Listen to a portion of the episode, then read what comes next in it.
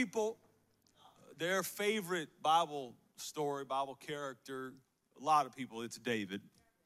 And I, I wanted to speak to a couple of things that people normally assume about David and, and his story that are not necessarily correct.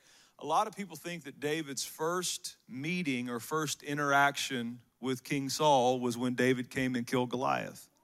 That's not true. Uh, King Saul had what I believe was a, um, a mental health disorder that eventually turned into a demonic uh, oppression and possession disorder, but I think it started out as just a, a mental disorder and mental emotional disorder. And so early on, when he would have these mental episodes, uh, his attendants, his staff noticed that music calmed him down. So long before Goliath ever came and threatened the Israelites, Saul's staff, his attendants, found out that David, this little teenager, was an incredible musician. He was a great singer and songwriter. And they hired him to come in and play for Saul when he would get into one of his episodes, one of his problems that he would have. And so David would come, you know, on a contract basis. He would play for Saul. The music would soothe him. And then David would go back home uh, to his father Jesse's house. And so this went on for some time. And so that gives you a little bit of, of context. If you ever read the story of David and Goliath and you wondered why Saul, the king of the nation, would just haphazardly send some teenage boy out to the battlefield and offer him his armor that some little boy he never knew, it didn't really make sense. But when you know that they had an established relationship, Saul knew who David was. He didn't know him as a warrior, he didn't know him in that context, but he knew who he was personally. And so that's that's the first thing. So, you know the story, it's very famous. Uh, David is at Jesse's house, at home. His father sends him with bread and cheese to his brothers. They're on the front lines of a battlefield because the Philistines have come into Israel and they're, they're threatening them and setting up shop. The Israelites are afraid because the Philistines have a giant, a literal giant, a champion, and he represents the army. And so Israel is intimidated because of him. David comes up to bring the bread and the cheese. Here's the giant. David says, I'll go fight him. He talks Saul into letting him go fight him because, again, they had a previously established relationship. And David goes and he knocks the giant down with a rock thrown from a slingshot and then walks over and cuts his head off. When this little Israelite boy killed this giant, you have to understand the national and the military implications. When the army of Israel saw that one of their little teenage boys, not big in stature, knocked the champion of the Philistines down, it emboldened them as an army. So they immediately came out of hiding and they started chasing the Philistines. The Philistines, on the other hand, they were defeated. It was a moral blow to see Goliath fall. So they take a, a posture of retreating. So I'm talking about as soon as the giant falls, Israel charges and they launch a campaign. Saul is a very wise king, he doesn't want to waste momentum. They launch a campaign to drive the Philistines out of their country. So you can imagine the scene. Goliath falls, Saul gets all the army, he gets David up there with him, and they go on this campaign to drive the Philistines out. They were gone a few weeks, maybe a couple of months at the most driving the Philistines out. And where we picked up in our text was when they were all coming back from a great victory. Bolstered by David's win over Goliath, they came and they, they, they whooped up the Philistines, cleaned their clocks, and now they're coming back. And at the moment, riding back into the nation, David is enjoying the sunshine of Saul's favor. It can't be overstated how close these two were. It can't be overstated how proud Saul was of David. It can't be overstated how that that David growing up in a home and the scripture kind of brings out that his father was not proud of him. His father didn't really accept him now you've got the king of the nation pulling you close and, and, and accepting you. That their relationship was tight instantly and very, very special. And David's just riding in this unbelievable favor, the favor of Saul, which was ultimately a result of the favor of God. When God favors you, the favor of God causes people to favor you. Saul doesn't just, you know, David previously, before Goliath, he had just been coming to the palace to play and sing for Saul and then go back home. After they get back, Saul says, I don't want you to go home no more. I want you to stay here. I, I want to give you a, a staff position in the kingdom. I want to put you over all of the military. And in fact, I want you to live here with me. Saul's son, Jonathan, basically tells David, You're my brother. Okay. But my, my heart is knit to yours like, like it would be a brother. You're the brother I never had. Be my brother. Saul's daughters, both of them, fall in love with David and are competing with each other over which one's going to get to marry him. And Saul, David, David says when they bring it up, David says, I'm, I'm, I am not nobility. I'm not from a, a noble house or bloodline. I'm not qualified to marry. And Saul looks at him and says, No, I want you to be my son in law. I want you to be my son. Okay. Saul is extending himself as far as he can for David and he loved him and he was great with him until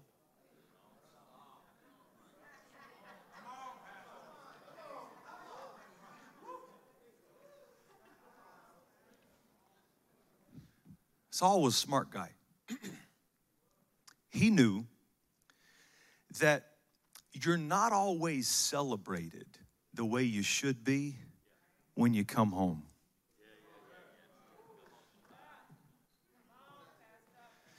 He knew that you can go through hell and warfare and difficulty outside the home.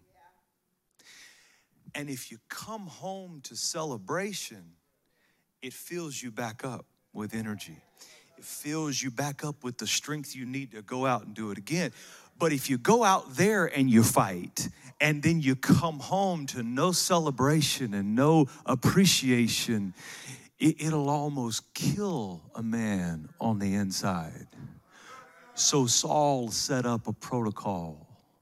If we go out and fight for y'all and we win the victory, when we ride back in, all y'all better line these streets and sing to us while we're walking back. Celebrate us while we're riding back in. Give us a attaboy. Give us a slap on the back. Give us some appreciation.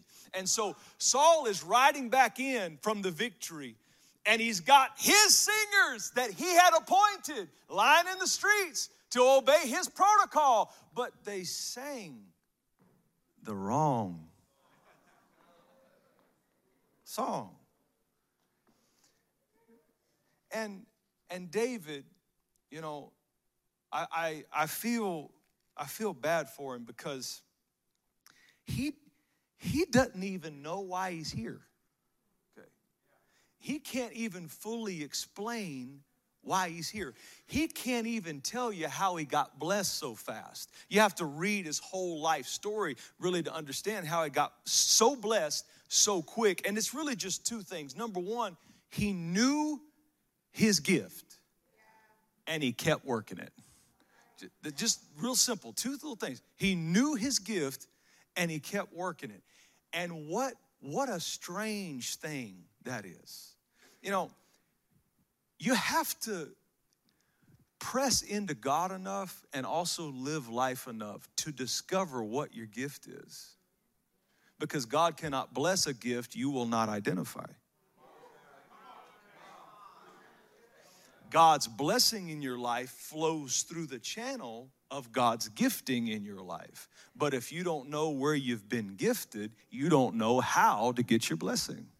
Okay. And so David has been blessed by just sticking with his gift. You know, and what a what a silly gift it was. David could throw rocks.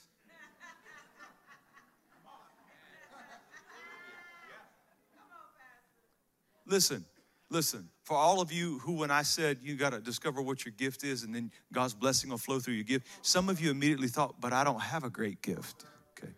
Neither did David. David's gift is throwing rocks. Now, you may point to David's skills. You know, David was a great musician, he was a great songwriter, he's a great singer. But none of those things got him a bedroom in the palace and a position over the army. The thing that got him so blessed was that he could throw a rock and hit a target. Okay. See, you don't have to have a great gift for God to use it to do great things. See, it, David's gift would have never brought him to prominence except an unusual giant rose to power. And when unusual giants rise to power, God will fix it so that the kings of this earth need people who have unusual gifts. Never despise your gift. There's a giant somewhere that only your gift will bring down. I'm gonna say that again. There's a giant somewhere in corporate America that only your gift will bring down. There's a giant somewhere in your community that only your gift will bring down. There's a giant that all of the conventional methods that have been tried, it won't work on. They need the thing you have. And that's how David got it. Just in a whirlwind, in a suddenly, just because he knew how to throw rocks. Okay. What, what can you do? Because when you discover what you can do and you stick with it, your gift will drag you into opportunities. Your gift will drag you into an upgraded life. Your gift will shock you. Proverbs says your gift will make room for you. That you don't even have to make room for yourself. If you learn what your gift is and you keep working it, your gift will go kick the door down before you ever get there. And that's what happened in David's life. He's just been working his gift and he gets there and in the beginning Saul loved it. Saul wanted him on his staff, on his team, in his family. And then Saul heard the wrong song. And the song was a song of comparison. Comparing David's success to Saul's success. The moment he heard the song, he started to despise David. You ever had a song you didn't even like get stuck in your head? Or, or you ever had a song that you hated get stuck in your head? If you have kids under five years old, will you raise your hand? Not many, but dee dee bo, dee dee dee dee bo, dee dee dee dee dee dee dee dee bo, dee dee bo, dee dee dee dee bo. I want to smash my head against the wall when I hear that song. And yet I will wake up in the morning, dee dee bo, dee dee dee dee bo, dee dee dee dee dee dee dee bo.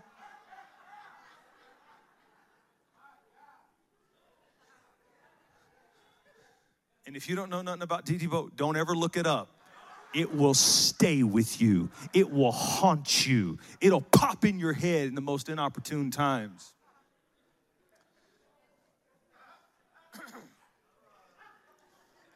Almost gave another example, but I'm.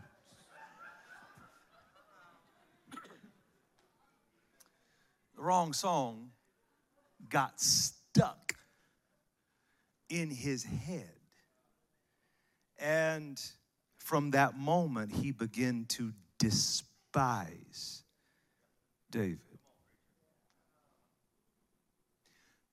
Did you know?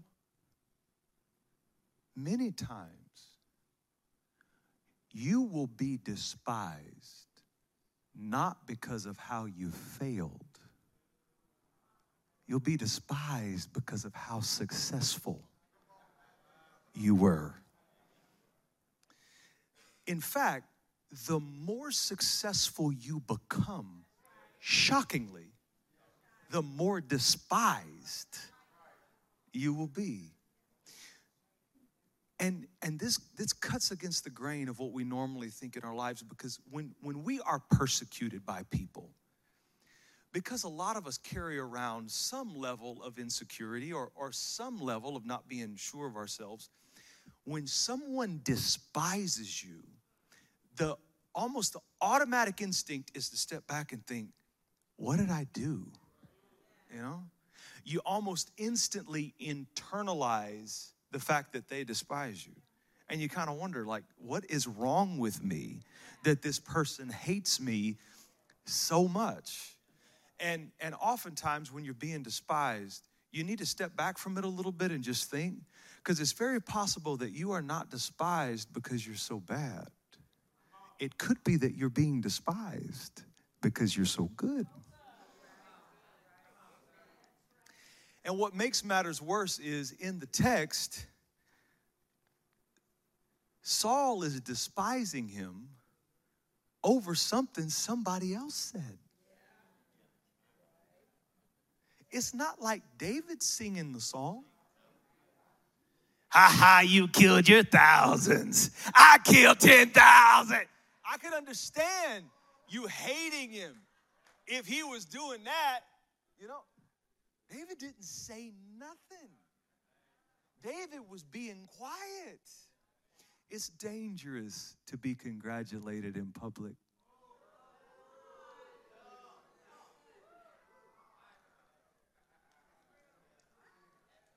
And now Saul has switched on David. You ever had people switch on you?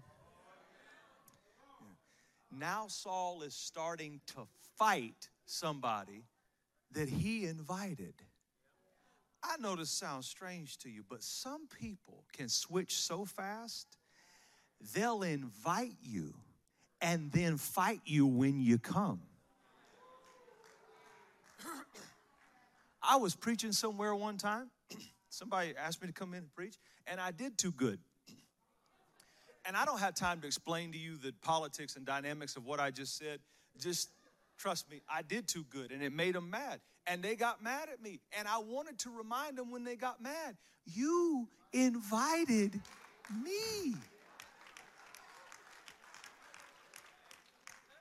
People will do that. They'll switch on you. They'll hire you and then switch on you. Ever had them do it?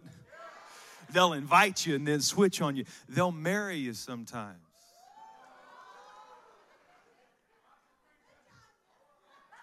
And then switch on you. You know,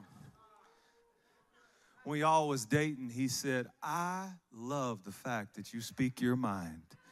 Because I've always grown up around people who kept everything bottled up and I never knew what they were thinking and I always felt unsure. But with you, I know exactly how you feel and where you stand and what you're thinking and where I stand. And it's so comforting to me. And I want to marry you. And then you get married and now you're just a loud mouth who never shuts up and doesn't know when to stop talking. And you, you think to yourself, I was like this when you invited me.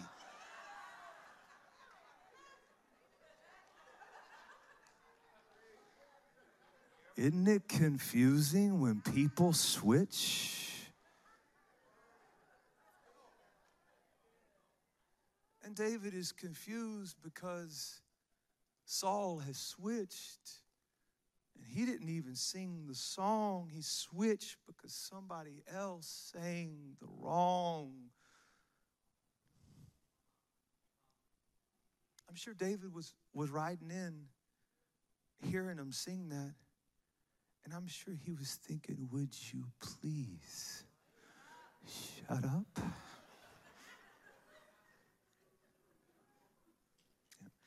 I've never had an opportunity like this in my life. That's the king you're singing about. Would you please shut up?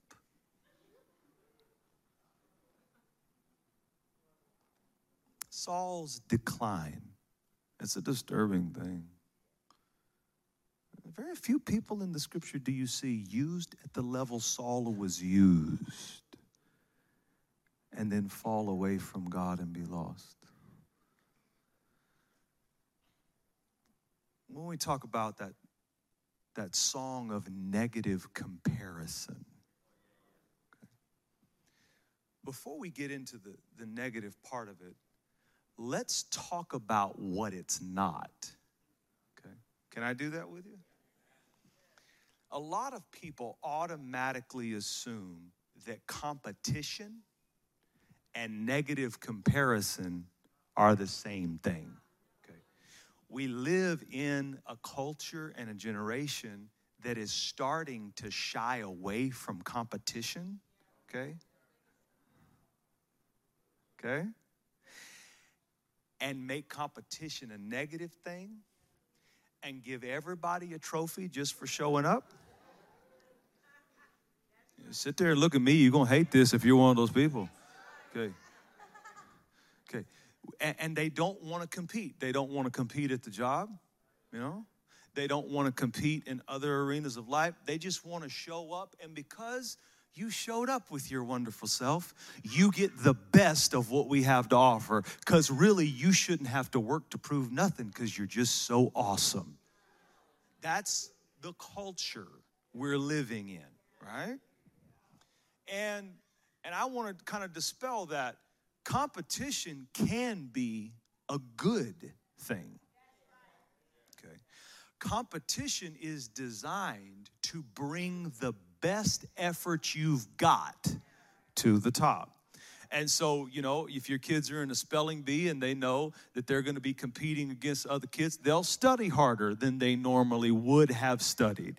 They'll give more effort. If you're if you're if you're going to to play football at the school and and you know there's there's one position and you got five guys competing for the spot. Well, there's going to have to be a competition and those guys are going to give the very best that they can to try to earn the spot. Competition brings your best to the top. It's designed to squeeze the best out of you. If you're a business owner and you are totally ignorant and unaware of your competition, you won't be a business owner very long. Because if you don't know what the competition is charging, then you'll price yourself out of the market. If you don't know what the competition is doing according to customer service, then you won't be relevant in what you're trying to offer. Competition in and of itself is not a negative thing. Neither is having the desire to represent yourself well. It's not a negative thing to be aware of other people in your sphere and have a desire to present the best you can. I mean, it's the reason you combed your hair before you came to church this morning. Some of you. And and, to act like we're not aware of each other is silly. I mean, some, some of you in here will say, I don't care what anybody thinks of my appearance. If that were true, I promise you, there would be a drastic difference between what we can see right now and what we would have seen when you rolled out of the bed this morning. You did not wake up like this. I've seen all your little t shirts and your slogans. I woke up like this. No, you didn't. The devil is a liar. You did not wake up like this. Some level of effort was involved because you may not have wanted to be the best dressed. You may not trying to be a beauty queen or anything, but you, you wanted to make an effort because you're aware of other people. That's not a negative thing. Competitiveness, if you're taking notes, competitiveness is healthy as long as it relates to performance. But there's one thing you can never compete over. You can never compete over purpose. And when people that are competitive and they compete over all these other things, try to step in and compete over purpose, now you've stepped out of competition and into a toxic, wrong song of comparisons. Because I can't compete with you over your purpose. I can't do anything about your purpose, and neither can you, incidentally, because your purpose was given to you by God. And so, watch this when you start to believe that your individual purpose is either better or lesser than someone else, you've slipped into a toxic comparison that's poisonous for your soul. So if you look at them and you you think on some level, well, I'm I'm more significant or I'm better than they are because of what I'm doing in my purpose. Or if you look at them and you say, man, they're just so much better than me. They're so much more significant than me. How could I ever be? Both are poisonous and both are wrong. You can't compare purpose because purpose was given by God. And to illustrate this, this is going to make some of you mad, but to illustrate this, it's football season. I want to show this this slide, this illustration. Every time I teach this text, I show this illustration. Okay, let, us look at this real quick. This some of y'all are gonna be totally lost, but it's okay. On the left here, we have Cooper Kupp. Okay, weird name, right? Cooper Kupp, and Cooper Kupp is the leading wide receiver in the NFL so far this year. Now, he stands at six foot two, he weighs 208 pounds. So far, and the year's not nearly done, so far he's already got 74 receptions, which for a wide receiver at this point in the year, that's insane. He's got over a thousand yards, which is kind of the benchmark most wideouts want to get at the end of the year. He's already got it, and he's got 10 touchdowns. Okay, Cooper Kupp, bad man. Okay, on the right, Zoe's gonna be happy, and so is Jeff Leggett. On the right, we have Trent Williams, who's an offensive lineman, and he's the best in the league. Okay? Now, y'all finally started preaching with me. Man, now I know what I have to do to get some support out of the band pit. Glory to God. Okay, Trent Williams is the best offensive lineman. Now, here's the thing about offensive linemen they don't really keep a lot of stats for them okay? So the greatest thing you can say about Trent Williams is he's only allowed one sack this whole year, which that may not that may not sound that's crazy. That's just crazy that he's only allowed that. Now, which one of them is better? I want you to think about it. Which one of them's better? It's a silly question. You can't compare them because they each serve a different purpose. Can you imagine Cooper going up to Trent and saying, I'm better than you? Because I catch the football and I can run fast and score touchdowns. It would be just as silly as Trent saying to Cooper, I'm better than you because I can keep a 350 pound defensive lineman from getting to my quarterback. Okay. When you get into the weeds and you start looking at, you can't even compare the two. They have different tools, they have different strengths, they have different attributes because they have a different purpose. Now look at Trent with his big old lumbering body, not built for speed, not built for agility not built to juke people and, and run past the safety and dive into the end zone, not built for that. Can you imagine if Trent was walking around with that body? Telling coach, I want to play wide receiver. It's my dream to play wide receiver. Can you imagine if he was sitting over there on the bench looking at all the wide receivers, just, just coveting and studying them and just dreaming about what it would be like to be them? He would miss all of his significance. If he tried to get out there and, and, and try out, he wouldn't even be listed as a professional. The best offensive lineman in the game couldn't even get on the field if he tried to get on the field in somebody else's purpose.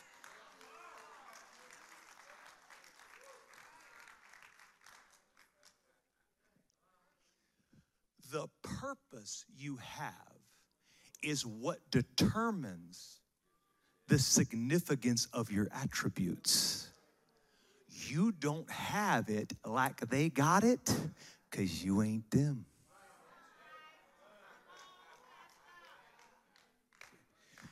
You're looking at the attributes of others and reducing your own significance, not realizing you weren't called to play their position.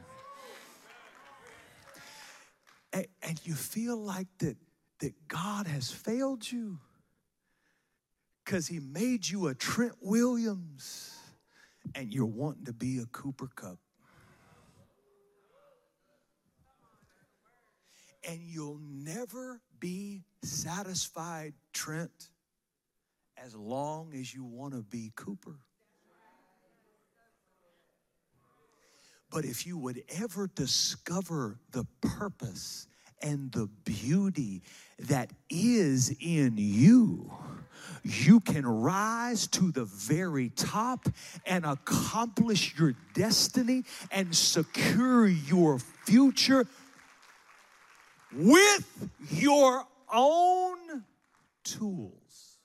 What am I trying to tell you? I'm trying to tell you that you've got the tools to accomplish the purpose that God has designed for you. And while, yes, when it comes to performance, you can always compete, you can always focus on getting better. But when it comes to purpose, nobody else on this planet can do what God purposed you to do. Nobody else on this planet can be who God purposed you to be. This is why Paul said in Second Corinthians 10 that it's unwise for us to compare ourselves among ourselves.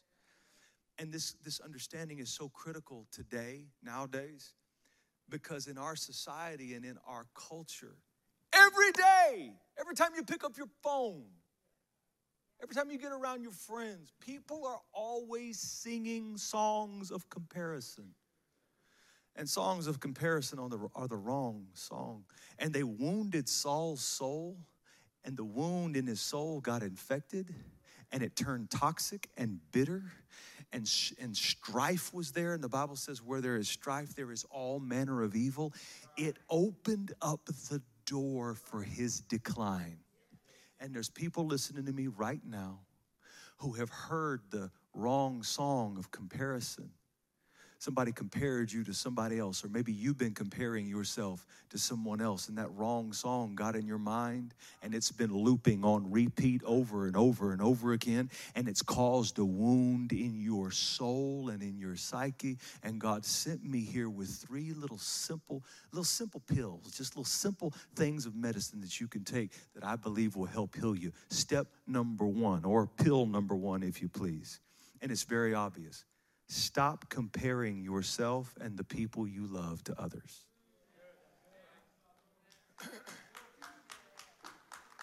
Stop comparing yourself and the people you love to others. Listen, we hate when people do this to us, but if we're not careful, we'll do it to other people, especially the people that we love. And when you're compared with someone, it immediately puts you in a defensive posture.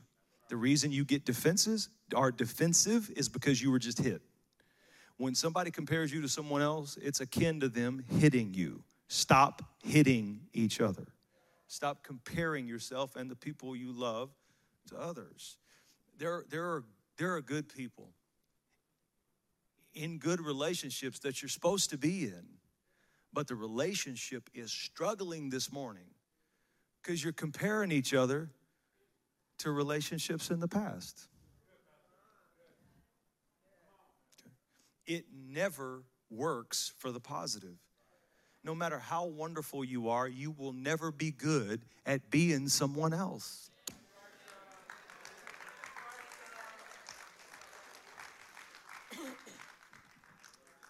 Point number two focus on your purpose, fine tune your performance. Let's get that together. Focus on your purpose. Fine tune your performance.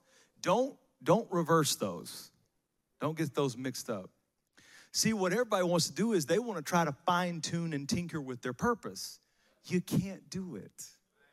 Purpose is something that comes from God. Purpose has to be discovered and then submitted to.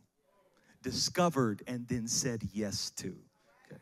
You, you, you have to say yes when God gives you a purpose, you have to say yes to it or you can run away from it like Jonah. And some people run all of their lives. Cain ran away from his purpose all of his life. Okay, there's all kind of people in the scripture that ran away from their purpose all the days of their lives.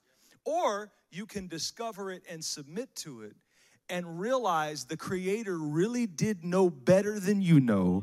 The Master of the universe really did know what He was doing when He was making you. And if you somehow got it in your mind that you can't do what He called you to do, that's something that you need Him to heal. That's something you need Him to lead you through. But if God made you and purposed you and revealed that thing to you, no devil in hell can stop you from accomplishing. You got the tools, you have all the equipment you need. You have the personality, you have the education, you have the background, you have the words, you have the mind. You've got everything you need to accomplish the purpose He gave you, but not to accomplish the purpose you gave yourself or the purpose that other people put on you.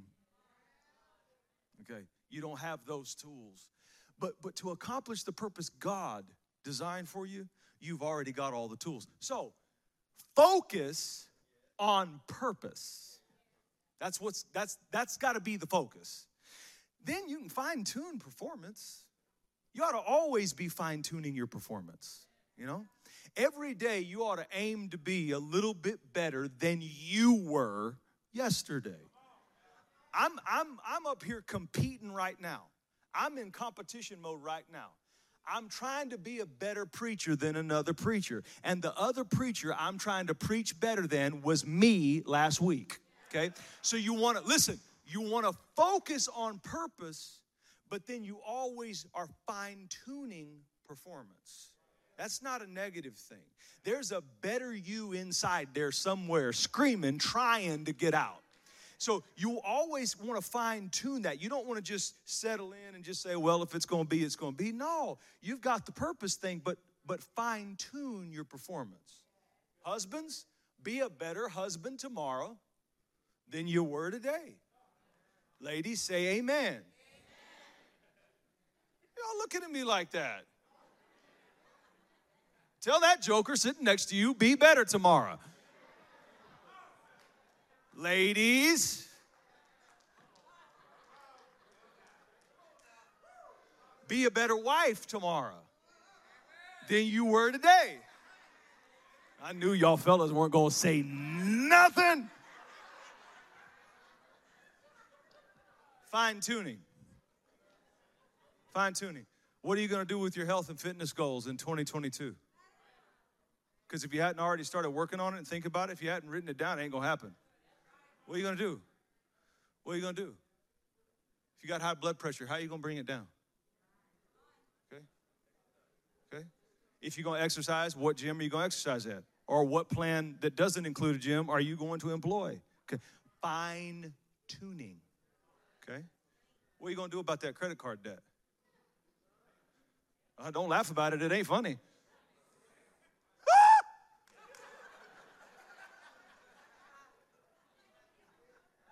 What are you going to do about it? All those things, those things are fine tuning. They ain't got nothing to do with who God made me to be in my purpose. Why would you try to fine tune purpose that you can't change? And then focus on performance and put all of your energy and time into trying to do something that you've not even discovered how to be. We are a society focused on doing, not being. Have you ever noticed when you go to a restaurant, you see a couple people sitting down, they don't even know how to just be? They're both on their phones, 90 miles an hour, the whole meal, because they can't go sit in a room for an hour and 10 minutes and just shut up all the noise on the phone and all the stuff around them and sit there and look at each other and be. Why are we getting so bad at being? Because we're so focused on doing. Why are you so stressed out? Because you're not focused on being, focused on doing.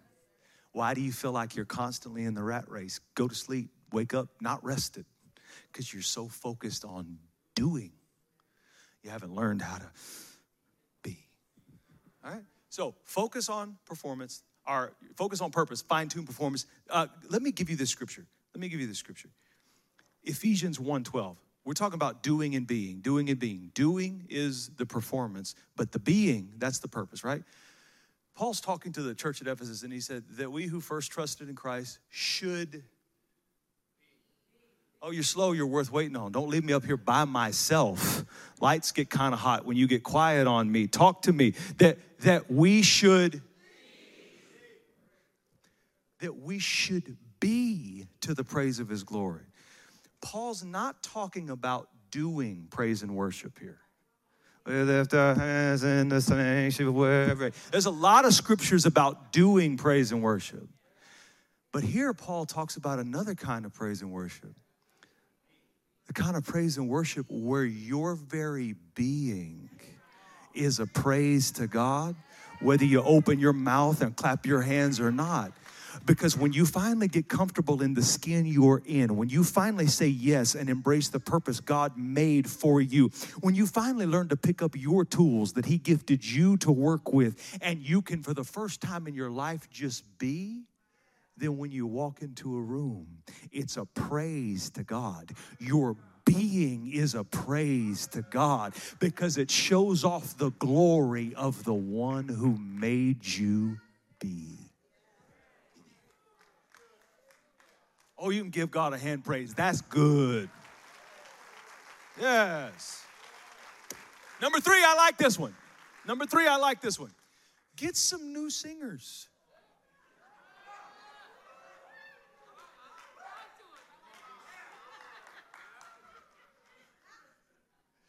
Celebrate your own gifts.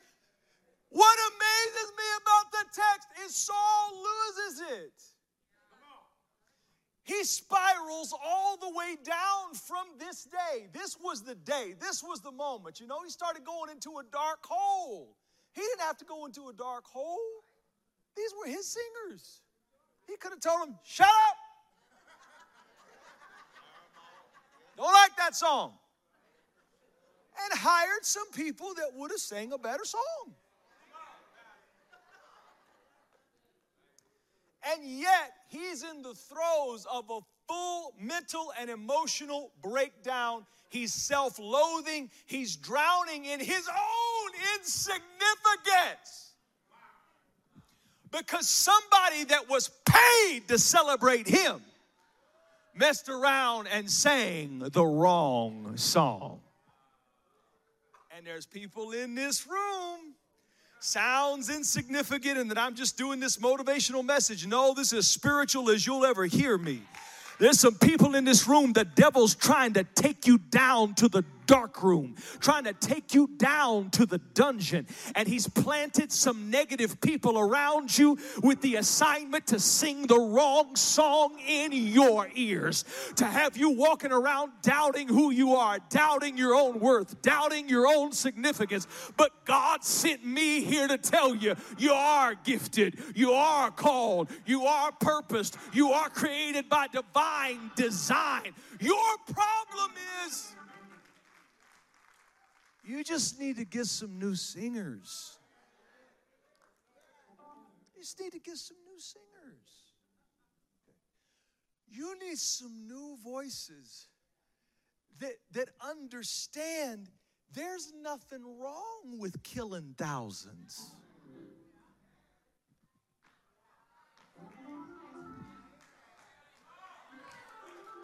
What's, what's so bad about killing thousands. So what that David killed? Ten?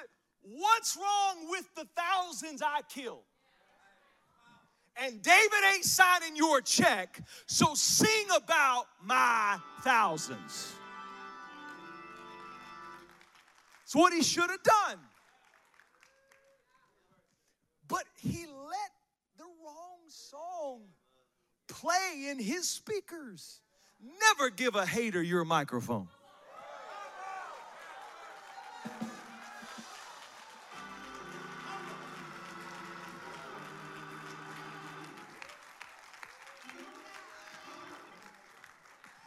If you want to sing about the upstart, go somewhere where I can't hear you. But if you're going to stand in King Saul's procession line, you're going to sing about the thousands I killed. But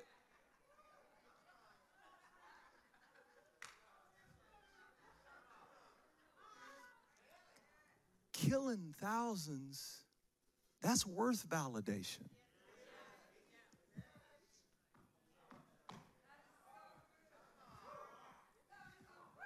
What is it about us that we're so ungrateful with the kings in our lives that when we get in their presence, we tell them what they're doing wrong more than we tell them what they're doing right? We tell them about 10,000s that are dead over there when they brought a thousand home. We tell them about the 10,000s that the guy across the street is making and the new car that pulled up in the driveway. But there's thousands at home. You know, what, what is it? What is it about you that you can't sing about the thousand?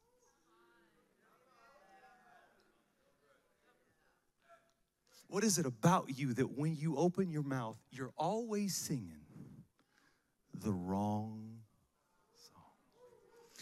And you hate it when we do it to you. You won't stand for it.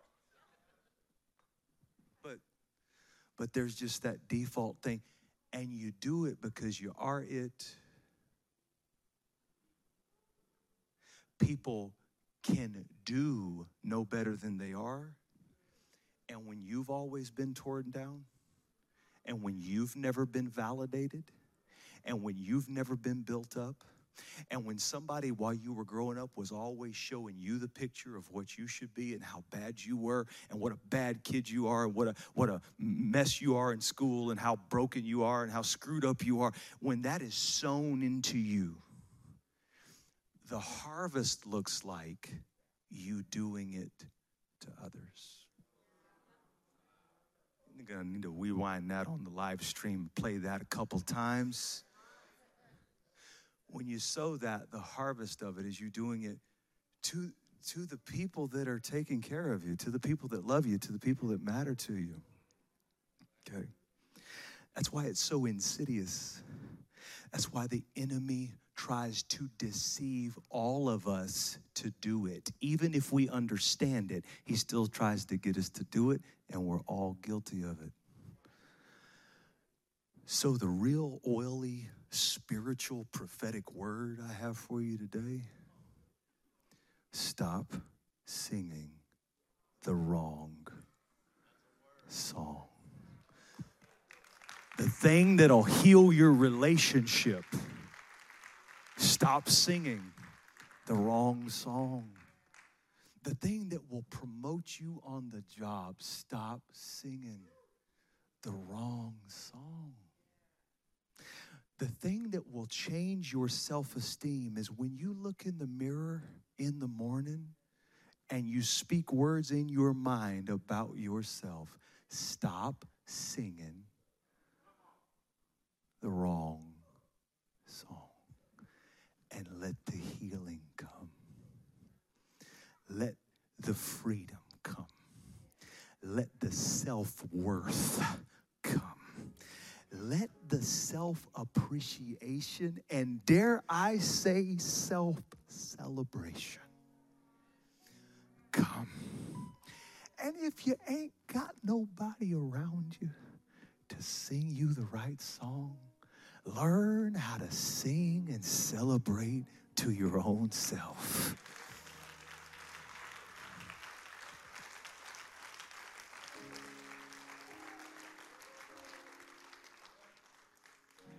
Learn how to talk good words to yourself. Know how to sing celebration over your spouse and over your children and over your house, even if it needs a paint job and even if the carpet's falling apart and even, even if you need two pots and pans. Learn to come into the house and not always start dumping out all of the complaints and all of the misery and all of the wrong songs. Learn to shut up that song and put on a song of of celebration. There's somebody somewhere that would celebrate what you're miserable about.